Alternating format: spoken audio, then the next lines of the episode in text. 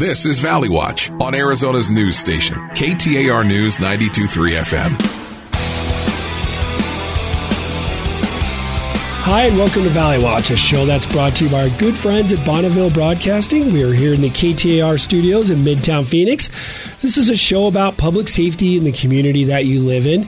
My name is Rob McDade. I'm a captain with the Phoenix Fire Department and a public information officer, but I am merely a co host. I have another host which That's would also what a co-host means.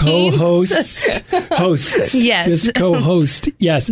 Uh, that voice you're hearing is Allie Pardee. She is a public information specialist with the Phoenix Fire Department. Allie how are you? I'm wonderful, thank you. uh, we've got a great guest here uh, somebody that I've known my whole career that does uh, an amazing job for the Phoenix Fire Department. He has I would have to say he has one of the coolest jobs on the fire department uh, as far as yes he makes a difference but he gets to uh, fly in helicopters and hang underneath them and go into trenches and they you know overturn chemicals with green clouds and all that fun stuff.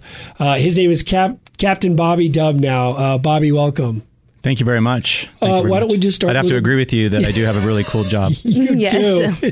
when your picture or a selfie is, "Hey guys, I can't." He, we we tried to get the times together for Mm-hmm. him to come down here, and he l- emailed back or texted us back and said, "Wow, this old man took there." He emailed us good? back, sent us a telegram, uh, and said, "Hey, uh, I'll get I'll, I'll get on the phone with you guys later." And he took a picture, you know, a thousand feet in the air in a helicopter. Yeah, and it was, it was pretty amazing. it was a little really humble cool. flex on us in the Yeah. text A A little, message. a little braggadocious. Yeah. Yes, Yes. much deserves. Uh, why don't we just start uh, for the listeners here? How long you been in the fire department, and did you grow up here in Phoenix? And uh, your your current title of what you do right now? Yeah. So again, uh, my name is Bobby Dubnow. I'm a captain with Phoenix Fire Department with our Special Operations Section. Uh, going to be celebrating 31 years with the Phoenix Fire Department here in October, and uh, I did grow up in Phoenix. Uh, not born here, but uh, moved here when I was uh, just a few months old. So kind of consider myself to be native. Uh, grew up in the schools here, and uh, obviously uh, raised my family and having a great career with the Phoenix Fire Department. Very so you cool. are what we would call. So uh, for those listening, we've got on the Phoenix Fire Department. We have a lot of specialties. We've got firefighters that work at the airport. They've gone through special training to become our firefighters. We also have technical rescue team members, and they're the ones for building collapses, trench rescues, mountain rescues, everything you think of water Swift rescues, water swift water rescues. And then we have our hazmat technicians, and they're going to go into those uh, very dangerous, you know, chip plants we have, or where there's uh, chemicals being used, natural gas leaks. But you encompass all of that, right? So you work on a vehicle called 957 North, and that you run out of Station 52. So you've, you're strategically placed near the Deer Valley Airport. And why are you close to the Deer Valley Airport? Uh, well, of the many different functions that we have uh, as Car 957, one of them is uh, as a crew chief on Phoenix Firebird 10, which is our hoist re- uh, rescue helicopter. So it does put us in a nice strategic location close to the airport. But in all honesty, uh, our response area is kind of valley wide. And we're uh, just about everywhere at any given time during the day. The shifts are quite busy for us. So, Imagine. right when we look at it, and, and Allie, you covered some of these uh, large scale incidents that would perhaps take place in Glendale. They could take place, you know, right on the border in Tempe. Uh, with automatic aid here in the valley, it's not uncommon to have red trucks, white trucks, yellow trucks, all working together on a large incident. We all train together, we know that, but I think the importance of when you get into an area where you're setting up shoring, we've got a partial building collapse. Mm-hmm. We need that unified safety officer that the command is going to check with that the other, that person that is a little bit removed they're not in all their gear they're they're strategically looking at it and that's Bobby's job. Explain to us a little bit about what you do on 957 and the importance not only here in Phoenix but what we provide for the valley wide partners Yeah, sure. So 957, uh, you know, it's a pretty uh, complex p- uh, position in terms of the different hats that we wear and the different roles that we play, both um, in operations on these incidents as well as some of the uh, administrative and program management that we do.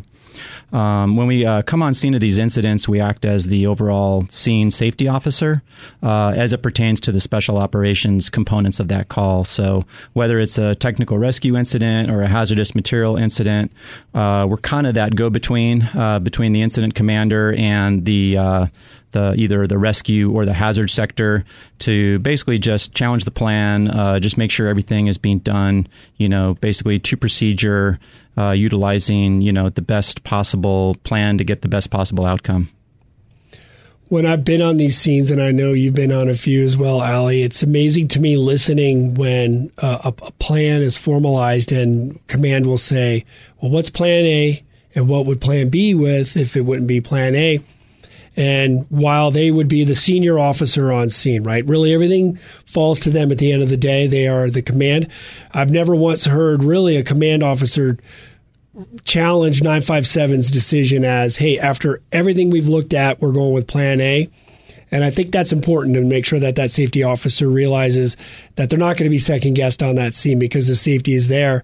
And you go on unique incidences, and there's not, we don't have a manual for Okay, an ATV is upside down in a mine shaft and it's on top of a kid, but it's very close quarters and the shoring around it is unstable. Let's get him out and go, right? And so that's a perfect example of a call that you went on. And, uh, I think Ali, you were there for that scene, so I sort of, I guess, gave a little bit away of a, a recent call. Well, not recent, two years ago, but um, talk about the call that you were on, and you just recently had some national media attention for it. Yeah, so you know we do uh, as the 957s, and there's six of us, two uh, on shift each day, um, and we get to respond on a lot of calls. Uh, many of them are very unique, very complex, challenging incidents, such as the one you're referring to, which uh, was a mine shaft rescue we had up in uh, the community of New River, Daisy Mountain. Um, and basically, what happened is uh, a young boy about 17, maybe 18 at the time, was on a quad on one of the trail systems up there in uh, the county area. And he unfortunately uh, drove his quad into about a 40 foot vertical mine shaft uh, that was adjacent to the trail. Um, so pretty complex incident. Obviously, the remoteness of it adds to the complexity of it just because we have to get a lot of manpower and a lot of equipment resources up to that location, which is not easy to do. Uh, and then, of course, it encompasses uh, several different technical rescue disciplines from the confined space element of it being inside a, a mine shaft to obviously all the, the vertical rope access challenges we have with any type of a vertical incident like that. Um, and then just the uh, the patient himself, you know, obviously very injured, critically uh, injured, right? critically injured, uh, and which has a great outcome, which we can talk about here in a moment. But just the patient packaging, the extraction plan, uh, just a lot of different layers. Excuse me. Was it? It was dusk, wasn't it? Yes. Yeah. yeah. So yeah, so the call came so out. Just add darkness to so the call evolution. came out right around the dinner hour. By the time we're you know kind of assembling enough resources to you know execute our rescue plan, uh, we definitely had darkness upon us there. So uh, that again also adds to some of the complexity of these incidents. But uh, as you stated before, you know we work in a really unique system here in the valley. Um, we have a, what I would call just more of a regional team. It's mm-hmm. not just the Phoenix Fire Department Technical Rescue Team. It's really the the, the greater Phoenix Valley uh, regional technical rescue team. Mm-hmm. So there's several departments around the valley. Uh, the ones that were there that afternoon, Phoenix, uh, Glendale, and Peoria all responded in addition to the first two units from Daisy Mountain.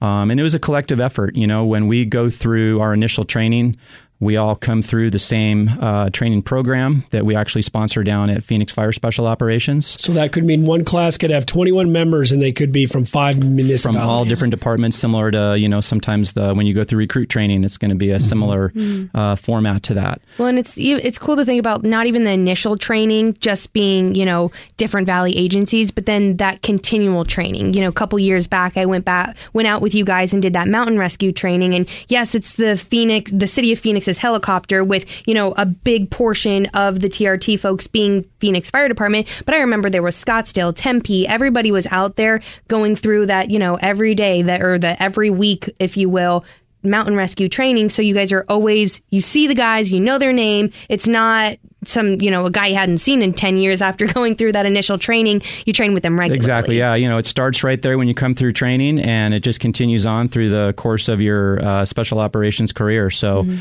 every week we train on Tuesdays uh, to different disciplines that everybody uh, is uh, expected to be proficient in, and because we all went through training together, because we continue to train together, when we come together on these incidents, it just makes for really seamless operations. Which, I mean, considering how catastrophic that mine rescue shaft rescue could have been, it seemed pretty. I mean, looking back at it now, almost three years later, it's it was a remarkable rescue. Yeah, and absolutely, and and you know, definitely there was some stars aligned that uh, that were in. Uh, uh, Jordan is the name of the boy that, that we rescued that that that evening, and uh, you know, without some of those stars, uh, probably wouldn't have had the great outcome. But for sure, the collective efforts of a lot of really well trained folks who went through uh, a lot of good uh, training throughout their careers is what you know was able to uh, safely get him out of there and to a definitive level of care at a hospital and and you know we've we've had just a great success story just reconnecting with that family